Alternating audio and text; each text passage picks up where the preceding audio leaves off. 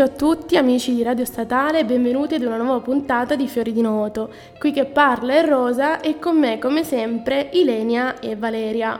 Buon pomeriggio a tutti, ciao ciao! Eccoci, oggi parleremo di un museo presente a Milano, o meglio una fondazione, ma non vi aggiungo altro, lascio parola a Vale che vi spiegherà tutto bene nel dettaglio. Ok, esatto, come anticipato tu, oggi parliamo nello specifico di una fondazione che è Fondazione Prada, ormai eh, diciamo un luogo che è super conosciuto a Milano. Vediamo un po' quella che è stata la sua storia, insomma, quando è stata inaugurata e tutto quanto. Allora, innanzitutto c'è da dire che la Fondazione Prada è un'istituzione culturale che è stata fondata nel 1993 è presieduta da Miuccia Prada ovviamente e Patrizio Bertelli e diciamo che è un'istituzione dedicata alla realizzazione di progetti di arte contemporanea principalmente, ma anche eh, ciò che riguarda il cinema, la fotografia, filosofia, danza e architettura. Quindi va ad esplorare vari ambiti, diciamo, artistici. Eh, Fondazione Prada ha attualmente tre sedi. La principale è quella di Milano, appunto, che si trova a Largo Isarco nel quartiere Vigentino, che come ben sappiamo noi studenti di, di Via Noto, eh, di beni culturali, appunto, è una zona che, che conosciamo bene perché ci si passa sempre davanti, passiamo sempre davanti con il nostro 24 o almeno eh, parlo al passato perché adesso è un po' di tempo che non lo prendiamo, però insomma è una zona che, che ci riguarda, ecco, quindi zona quartiere Vigentino. E poi abbiamo anche l'osservatorio che questo si trova in centro nella Galleria Vittorio Emanuele II e eh, diciamo che è uno spazio dedicato principalmente alla fotografia ed infine è stata fondata anche K Corner della Regina a Venezia, quindi un'altra sede di Fondazione Prada, in questo caso a Venezia. Ma oggi ci occupiamo principalmente di quella che è la sede principale, appunto, come vi ho anticipato, eh, di Milano, che è stata aperta al pubblico il 9 maggio 2015, quindi in tempi abbastanza recenti e si trova appunto a zona sud della città. E eh, diciamo che il progetto di Oma, guidato da Rem Kulas,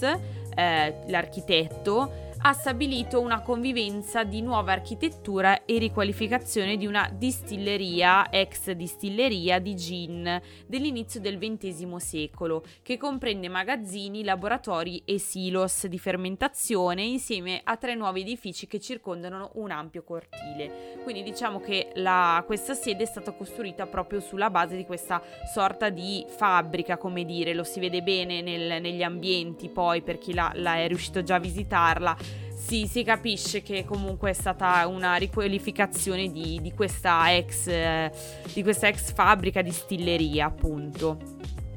Aggiungo però che nel 2018 è la torre che segna veramente il completamento della sede di Milano. L'edificio che osserviamo, alto 60 metri, è proprio realizzato in cemento bianco strutturale a vista ha nove piani e ciascuno dei nove piani della torre offre una percezione inedita degli ambienti interni attraverso una specifica combinazione di tre pra- eh, parametri spaziali, pianta, altezza e orientazione.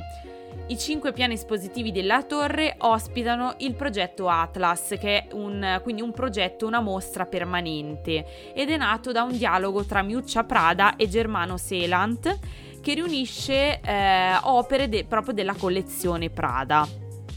Al sesto piano si trova il ristorante Torre, un ristorante bar arricchito da opere d'arte ed elementi di design e dalla terrazza panoramica, che deve essere veramente super figo perché ci sono anche delle opere d'arte veramente importanti, tra cui Fontana, eh, quindi un, un ristorante super artistico, come dire, e appunto ci rivela una prospettiva inedita sulla città di Milano però diciamo che oggi la sede di Milano si compone quindi eh, nel, in totale di sette edifici preesistenti e di tre nuove strutture, che sono il podium, uno spazio per mostre temporanee, un cinema, un auditorium multimediale e quindi la torre. Aggiungiamo anche che proprio all'interno di questa fondazione, oltre che gli spazi posi- espositivi che, che vi ho citato, coesistono anche la zona del bookshop e questo bar luce, quindi un bar che sappiamo in quasi tutte le, le mostre, gli spazi positivi esistono questi bar, ma questo è molto ma molto particolare perché è un caffè proprio ispirato all'atmosfera della vecchia Milano, progettato dal regista americano Wes Anderson, proprio progettato da lui appunto, ed è un omaggio al cinema. I riferimenti infatti vanno dalle pellicole sia del regista stesso in primis, ma anche proprio a due capolavori eh, che si ispirano quindi al neoris- neorealismo italiano, quindi eh, per esempio film come Rocco e i suoi fratelli del 60 di Luchino Visconti, ma anche Miracolo a Milano del 51 di Vittorio De Sica, quindi due capolavori proprio del neorealismo italiano. E, e, tra l'altro quest'ultimo è anche stato citato eh, in un quadro presente all'entrata di, su via Orobia del, della fondazione appunto quindi anche eh, questo, questa zona del bar sia la zona del cinema che del bar sono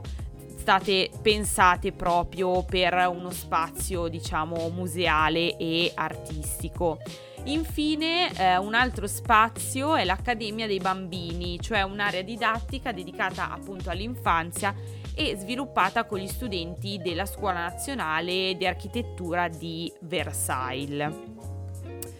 Poi aggiungo anche, eh, per concludere il discorso sugli spazi, che eh, vi è questo ex silo, cioè l'alto edificio dorato in prossimità dell'ingresso del complesso ed è diventato fin da subito un po' l'emblema dell'istituzione. Eh, infatti è stata l'ispirazione dell'ultimo momento, un colpo di genio dettato dalla scoperta che l'oro in foglia è un materiale mh, mm, sorprendentemente economico, anch'io ammetto, non, non, lo sapevo, non l'avrei mai immaginato, eh, proprio rispetto ad altri rivestimenti come marmo alcune vernici. E proprio doveva essere un segno questo edificio d'oro per far capire la ricchezza di questa parte poco conosciuta della, della città, quasi in periferia. E eh, oltretutto l'architetto Kulas, oltre che per la ragione, ehm, no, ha dichiarato appunto che eh, fa quasi sorridere questa, questa affermazione, appunto lui dice che Milano è come un pancake con pochi elementi svettanti, un ambiente così grigio che proprio aveva bisogno di un po' di colore, quindi questa è un po' la motivazione che dà per la, la costruzione, la come dire, il dipingere questo, questo edificio totalmente in oro, che è appunto alt- altamente riconoscibile. Quindi questo era un po' il discorso sugli spazi che uno si ritrova a visitare eh, con, eh, appunto durante una, una visita alla fondazione. E aggiungo oltretutto che la fondazione nel corso degli anni, quindi dal 93 in poi, ha organizzato negli spazi, in questi spazi di cui abbiamo parlato, 24 mostre personali concepite in dialogo con artisti contemporanei di livello internazionale, quindi eh, nomi come Anish Kapoor, Louise Borgos, eh, Sam Taylor Wood, Walter De Maria, Enrico Castellani, Steve McQueen, quindi veramente eh, un, appunto progetti di un, un respiro eh, internazionale ma appunto oggi ci occuperemo, come vi dicevo, di quelli che sono i progetti permanenti. Quindi, nello specifico, la Haunted House, che è la casa degli spiriti, dove mh, si ospita l'installazione permanente concepita da Robert Gober e due lavori di Louise Borgeus e eh, un altro eh, progetto permanente che si può visitare è pre- per esempio Processo grottesco di Thomas Demand. Quindi questi sono quelli attualmente aperti al pubblico, aggiungendo anche Atlas che vi dicevo prima.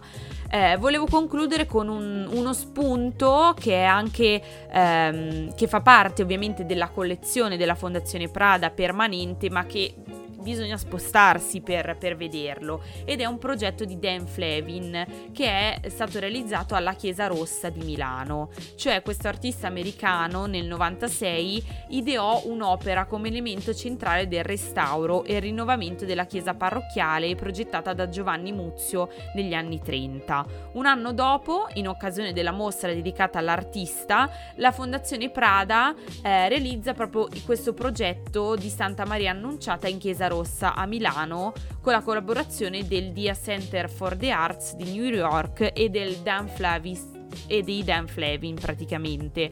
Eh, quindi abbiamo quest'opera che appunto, vi ripeto, non si trova Fondazione Prada, ma in questa chiesa, la Chiesa Rossa, ehm, appunto l'opera Site Specific, ehm, da, senza titolo praticamente, in luce verde, blu, rosa, dorata e ultravioletta, permea l'intero volume della chiesa e accompagna il visitatore. Infatti, eh, percorrendo lo spazio all'ingresso di questa chiesa, la successione cromatica del trattamento della navata, del transetto e dell'abside suggerisce la progressione naturale della luce come se fosse proprio notte, alba, giorno, quindi questo ciclo, come dire, eh, del, della giornata, appunto, che eh, vuole, vuole, voleva rappresentare Dan Flevin, appunto, che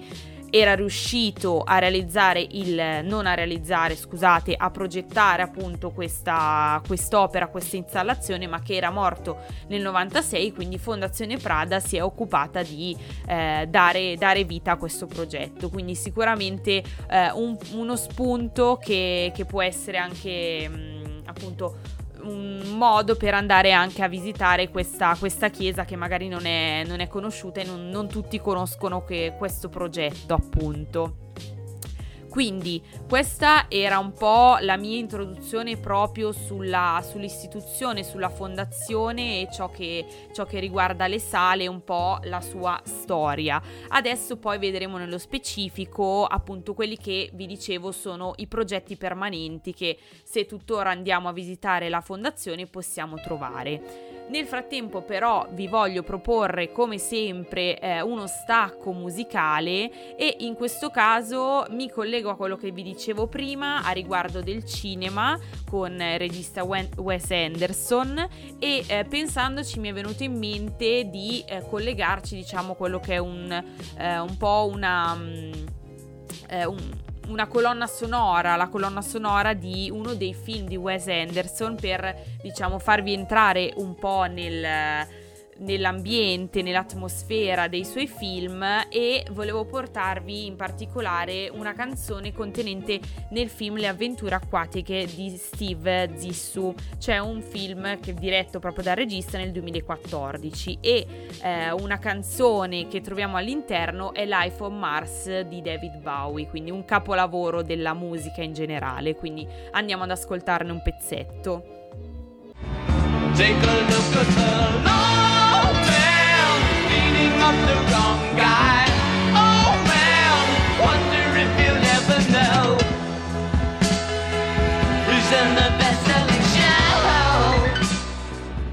Quanto mi piace questa canzone, bellissima. Adesso andiamo a vedere, appunto, dopo questa introduzione, uno degli ambienti fondanti di Fondazione Prada, appunto. Il gioco di parole non era voluto. E sto parlando della Haunted House, quindi della Casa degli Spiriti, che come diceva Vale eh, poc'anzi è uno degli edifici della distilleria di Fondazione Prada, cioè in cui ha sede Fondazione Prada, ed è caratterizzata da ampie finestre dell'edificio che appunto sottolineano quello che è il forte legame con il paesaggio urbano circostante gli edifici adiacenti, mentre appunto all'interno vediamo una successione di ambienti che mantengono una dimensione molto più intima. Come già dicevamo, possiamo trovare all'interno un'installazione permanente di Robert Gober e due lavori di Louise Bourgeois. Ai piani superiori sono esposte le opere di Gober la cui ricerca tocca diversi temi come la sessualità, le relazioni umane, eh, la natura, la politica, la religione.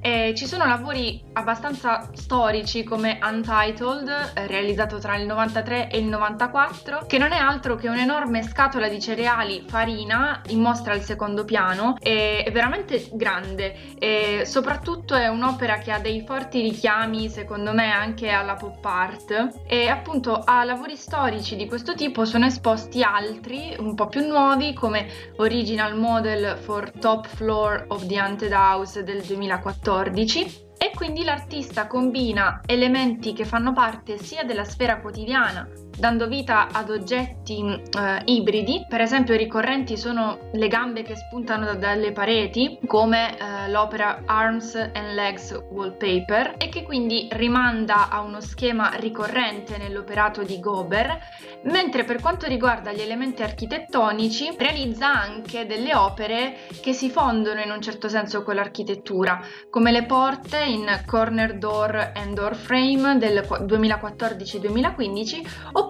un tombino di bronzo che tra l'altro è stato abbastanza suggestivo eh, da guardare durante la, la, visita alla Fondazione Prada perché in questo tombino, eh, situato appunto in una stanza vuota, possiamo sentire già entrati in questa stanza, quindi lontani dal tombino, lo scorrere dell'acqua. E avvicinandosi si può vedere appunto dalle grate del, del tombino acqua che scorre con dei sassolini e l'elemento caratterizzante di quest'opera è un cuore anatomico rosso pulsante e anche questa è un'opera senza titolo risalente al 2014-2015. Al primo piano quindi il lavoro di Gober entra in dialogo con quelle che sono le opere di Louise Bourgeois. In particolare vediamo un'opera che si chiama Cell Clothes del 1996 ed è un'installazione di forma circolare costituita da diverse porte eh, poste l'una accanto all'altra con delle grate di ferro. All'interno di questo spazio racchiuso dalle porte vi sono delle sculture mh, mm, che non sono altro che oggetti personali appartenenti alla stessa artista e poi vi è anche un'altra opera che si chiama Single Tree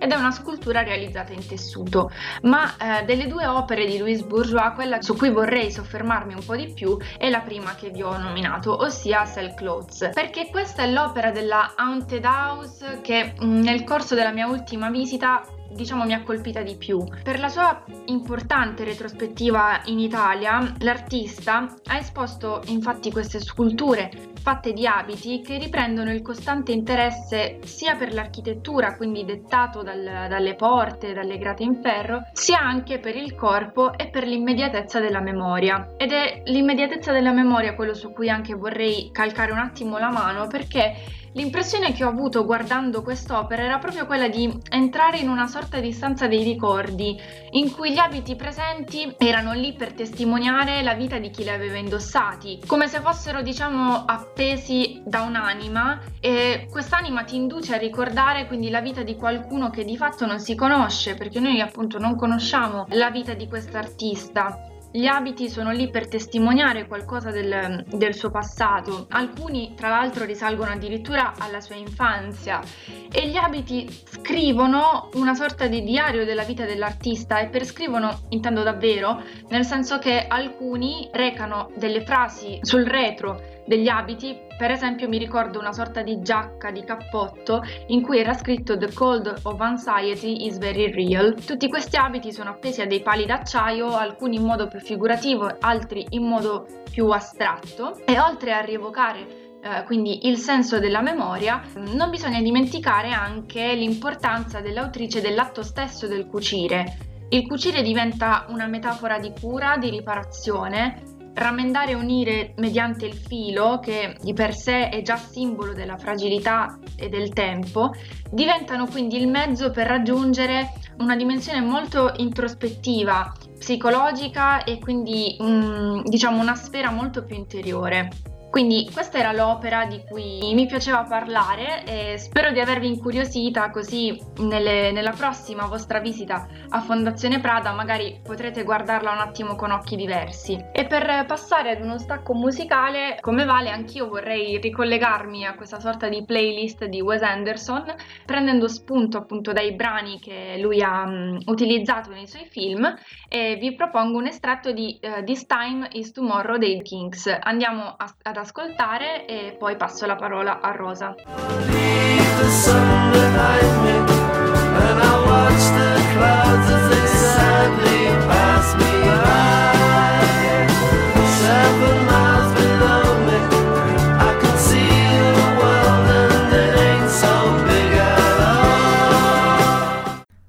Eccoci, grazie mille Lenny sia per il collegamento musicale ma in particolare per, tu, per il piccolo spazio che ti sei presa di, per parlare di questa Haunted House che io ho visto e devo dire che le emozioni che mi ha suscitato sono molto simili a quelle che hai descritto tu, assolutamente. Invece per proseguire nel viaggio io voglio proporvi invece un'esposizione questa volta temporanea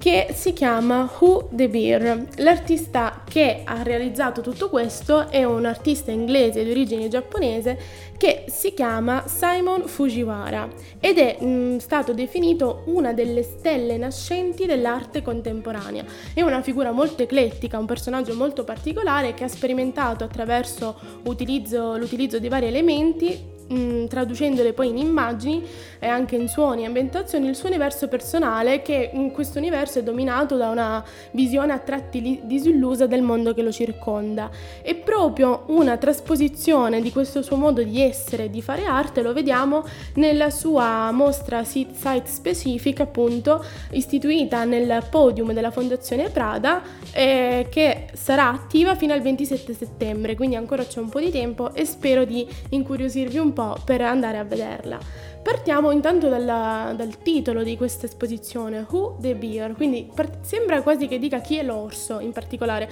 ma in realtà questo Who non è nient'altro che il nome. E perché si chiama Who, quindi chi? Proprio perché il fulcro di tutta l'esposizione sarà quella del, di trovare un'identità a questo personaggio quasi fiabesco, quasi di un cartone animato che cerca di eh, tradursi in varie immagini, in varie situazioni per capire chi è lui realmente. Si sa ben poco di questo personaggio, quindi come ho detto si sa, mm, po- si sa appena il nome e eh, come alcune figure della, dell'infanzia, quindi ricordiamo Winnie the Pooh, Yogi, Masci Orso, quindi tutti quegli orsi dei cartoni animati, anche questo è alla ricerca appunto della propria identità, inseguendo i suoi desideri e soprattutto il suo istinto mm, rappresentandolo eh, sembra che richiami ad una specie asiatica di un orso ben definito che è l'orso del sole, ma se guardiamo nel, nel titolo dell'esposizione questo bear ha questo dittongo AE che evoca alfabeti scandinavi, anche qui quindi c'è una provenienza dubbia su quest'orso, non si sa neanche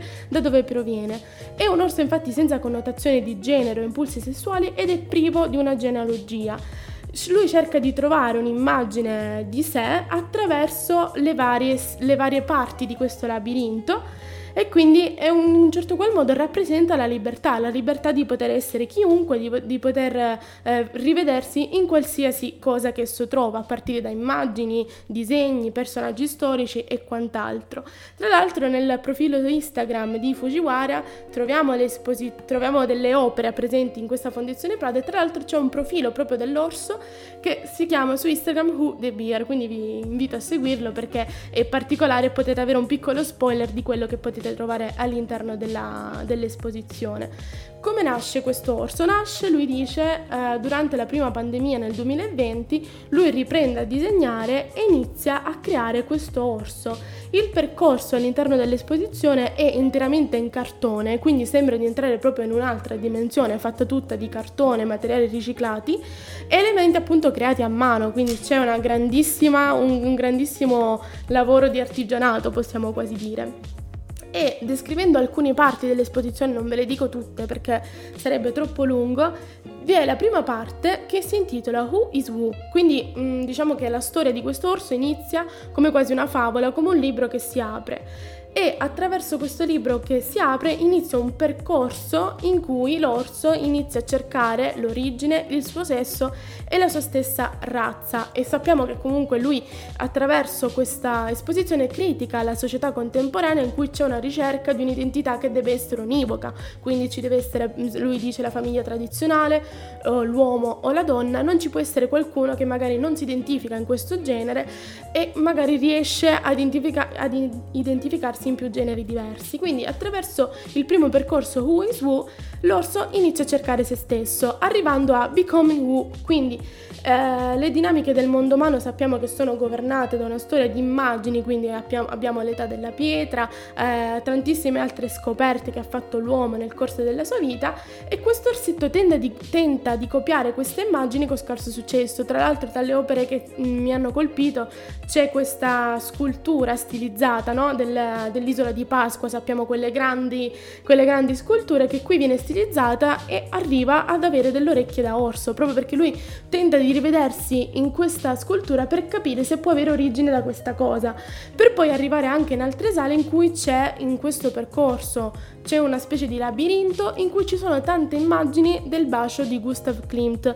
alcune anche alterate con dei disegni sopra. E mh, mm, come mai secondo voi c'è questo bacio di Klimt? Proprio perché U eh, in, un certo, in un certo qual modo eh, scardina quello che sarebbe l'amore eterosessuale, quindi il bacio tra un uomo e una donna. Lui disegna eh, sopra di lui degli orsi, magari due orsi maschi che si baciano, comunque eh, va a scardinare quello che è l'amore eterosessuale. E tra le altre opere che mi hanno colpito, ne cito ancora due, c'è eh, uno che ha uno slogan che è lo slogan della, dello sciopero scolastico che ha fatto e continua a fare Greta Thunberg appunto per l'ambiente. Lui cambia questo, questo slogan chiamato sciopero scolastico per l'ambiente e diventa sciopero scolastico per who, quindi automaticamente sciopero scolastico per chi. E quindi questo orso diventa il famoso orso bianco, sappiamo tutta la storia dell'orso bianco che eh, comunque è una, una razza comunque che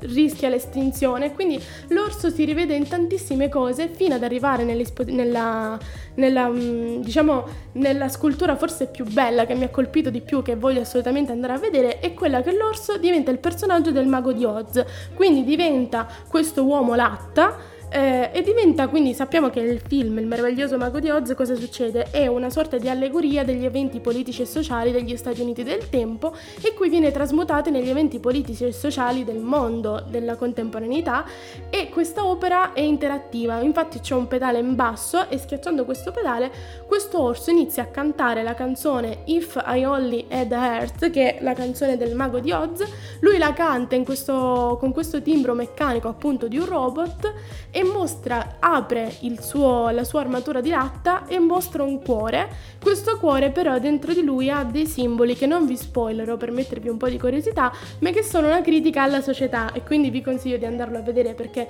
è molto, molto bello e molto particolare. E quindi questo in generale era l'esposizione che ha dentro di sé un percorso sicuramente molto molto impegnativo, molto impegnato e nasconde ogni piccola rappresentazione nasconde una critica, una storia molto, molto particolare quindi consiglio di andarla a vedere proprio perché è una mostra che ti induce a uh, cercare di riflettere, avere una critica di quello che hai intorno a te e quindi sicuramente lo volevo citare per quello. Poi per parlare di, prima di passare la parola alle mie compagne, per fare un piccolo stacco musicale, questa volta io mi distacco un po' da quello che hanno, hanno parlato loro, da questa bellissima playlist tra l'altro, per citare una canzone che in un certo qual modo ha a che fare con um, lui ha, tratta anche di omofobia, di gender e quindi la canzone che mi viene in mente è Take Me to the Church di Ozier uscita nel 2013 anche perché per chi la conosce um, guardando il videoclip c'è proprio narra questo tema dell'omofobia, questo atto di denuncia, insomma anche le immagini anche qui nel videoclip sono molto forti e molto significative quindi volevo collegarlo perché in un certo qual modo anche questa può essere vista come una piccola denuncia sociale. E quindi questo era il mio piccolo spazio sulla Fondazione Prada e passo la parola alle mie compagne. My lover's got humor. She's the giggle at a funeral. Knows everybody's disapproval. I should have worshipped her sooner. If the heavens ever did speak, she's the last true mouthpiece. Bellissimo questo discorso in generale che direi è anche super eh, attuale, Rosidda, quindi davvero hai, hai, centrato il punto, direi siamo proprio anche nel periodo adatto per parlare di, di, queste tematiche e sicuramente ci hai anche invogliato ad andare a visitare questa mostra, appunto sicuramente durante l'estate non mancherò a Fondazione Prada per appunto sia visitare quelle, quelle temporanee che non. E ragazzi, ci stiamo accingendo a quella che è la nostra ultima puntata della stagione. Lo possiamo spoilerare? Ormai sì, l'ho spoilerato. non volevamo dirlo come auto, autoconvincimento quasi, però lo diciamo. e eh sì, siamo, siamo, molto tristi, a malincuore lo, lo dobbiamo dire, però appunto speriamo comunque di, di risentirci presto, insomma. E però come sempre non concludiamo qui la nostra puntata perché eh, c'è sempre la nostra rubrica dei, dei, consigli sia di mostre che eh, diciamo letterari. E io in questo caso appunto volevo consigliarvi un libro magari da leggere sotto l'ombrellone chiaramente riguardante, l'arte e in particolare l'arte contemporanea proprio perché eh, è stato il tema un po' della, della puntata. E questo libro è dal titolo L'arte nel cesto di Francesco Bonami del 2017 appunto come mai questo titolo così eh, irriverente potremmo dire? Perché appunto l'autore eh, Bonami ha sempre un po' questo diciamo stile anche di scrittura molto eh, ironico molto diciamo leggero anche sullo scherzoso e appunto in questo libro fa riferimento proprio al, al mondo dell'arte contemporanea che ha avuto inizio diciamo nel, nel 1917 con il famosissimo Rinatoio Fontana di Marcel Duchamp e oggi appunto ci dice che a un secolo esatto eh, è giunta alla sua fine l'arte contemporanea e deve lasciare il posto a una nuova fase e questa fase con cosa si è conclusa? Con America, cioè sempre un cesso d'oro di 18, di 18 carati di Maurizio Cattelan, che è stato esposto appunto nel 2016 al Guggenheim di New York, appunto. E eh, quindi presenta un po' questa diatriba, se vogliamo, tra ehm, Duchamp e Cattelan e attraverso una serie di racconti e riflessioni l'autore ci mostra perché ora all'arte non bastano più solo idee che si rincorrono con l'obiettivo di essere una più rivoluzionaria dell'arte dell'altra. E perché provocazione dopo provocazione la contemporaneità ha esaurito un po' quello che è il suo potere di stupire. E inoltre conclude che secondo lui per tornare a essere utile l'arte deve ritrovare la capacità di inventare e narrare storie recuperando quell'essenziale cocktail di ingenuità e genialità che è alla base della creatività umana. Quindi vi consiglio davvero questo questo libro se siete appassionati soprattutto di arte contemporanea perché magari anche per chi ne sa un po' di più è utile per presentare un nuovo punto di vista e magari fare delle riflessioni su quello che è un po' il mondo e il mercato dell'arte contemporanea che ci si presenta oggi insomma. Quindi questo era il mio consiglio. Direi un ottimo consiglio, Vale. Io sicuramente lo leggerò perché mi ha incuriosita tantissimo. Me lo porterò sotto l'ombrellone. Comunque, anch'io ho scelto un consiglio di lettura che ha a che fare con l'arte contemporanea e voglio proporvi un libro di Angela Vettese intitolato Si fa con tutto, in cui appunto la Vettese riflette su come sono cambiati i materiali e i linguaggi dell'arte contemporanea e tra l'altro sfata un po' il mito del non è vero che l'arte contemporanea non richieda più alcuna competenza tecnica e che si fondi unicamente sul principio provocatorio del ready made. Al contrario, dice mai come oggi, non soltanto a un artista ma a chiunque svolga un'attività inventiva è concesso, anzi decisamente richiesto, di slittare tra competenze diverse. Si dà forma a un pensiero con il continuo sovrapporsi di fattori e il, contratta- il contraltare a questa libertà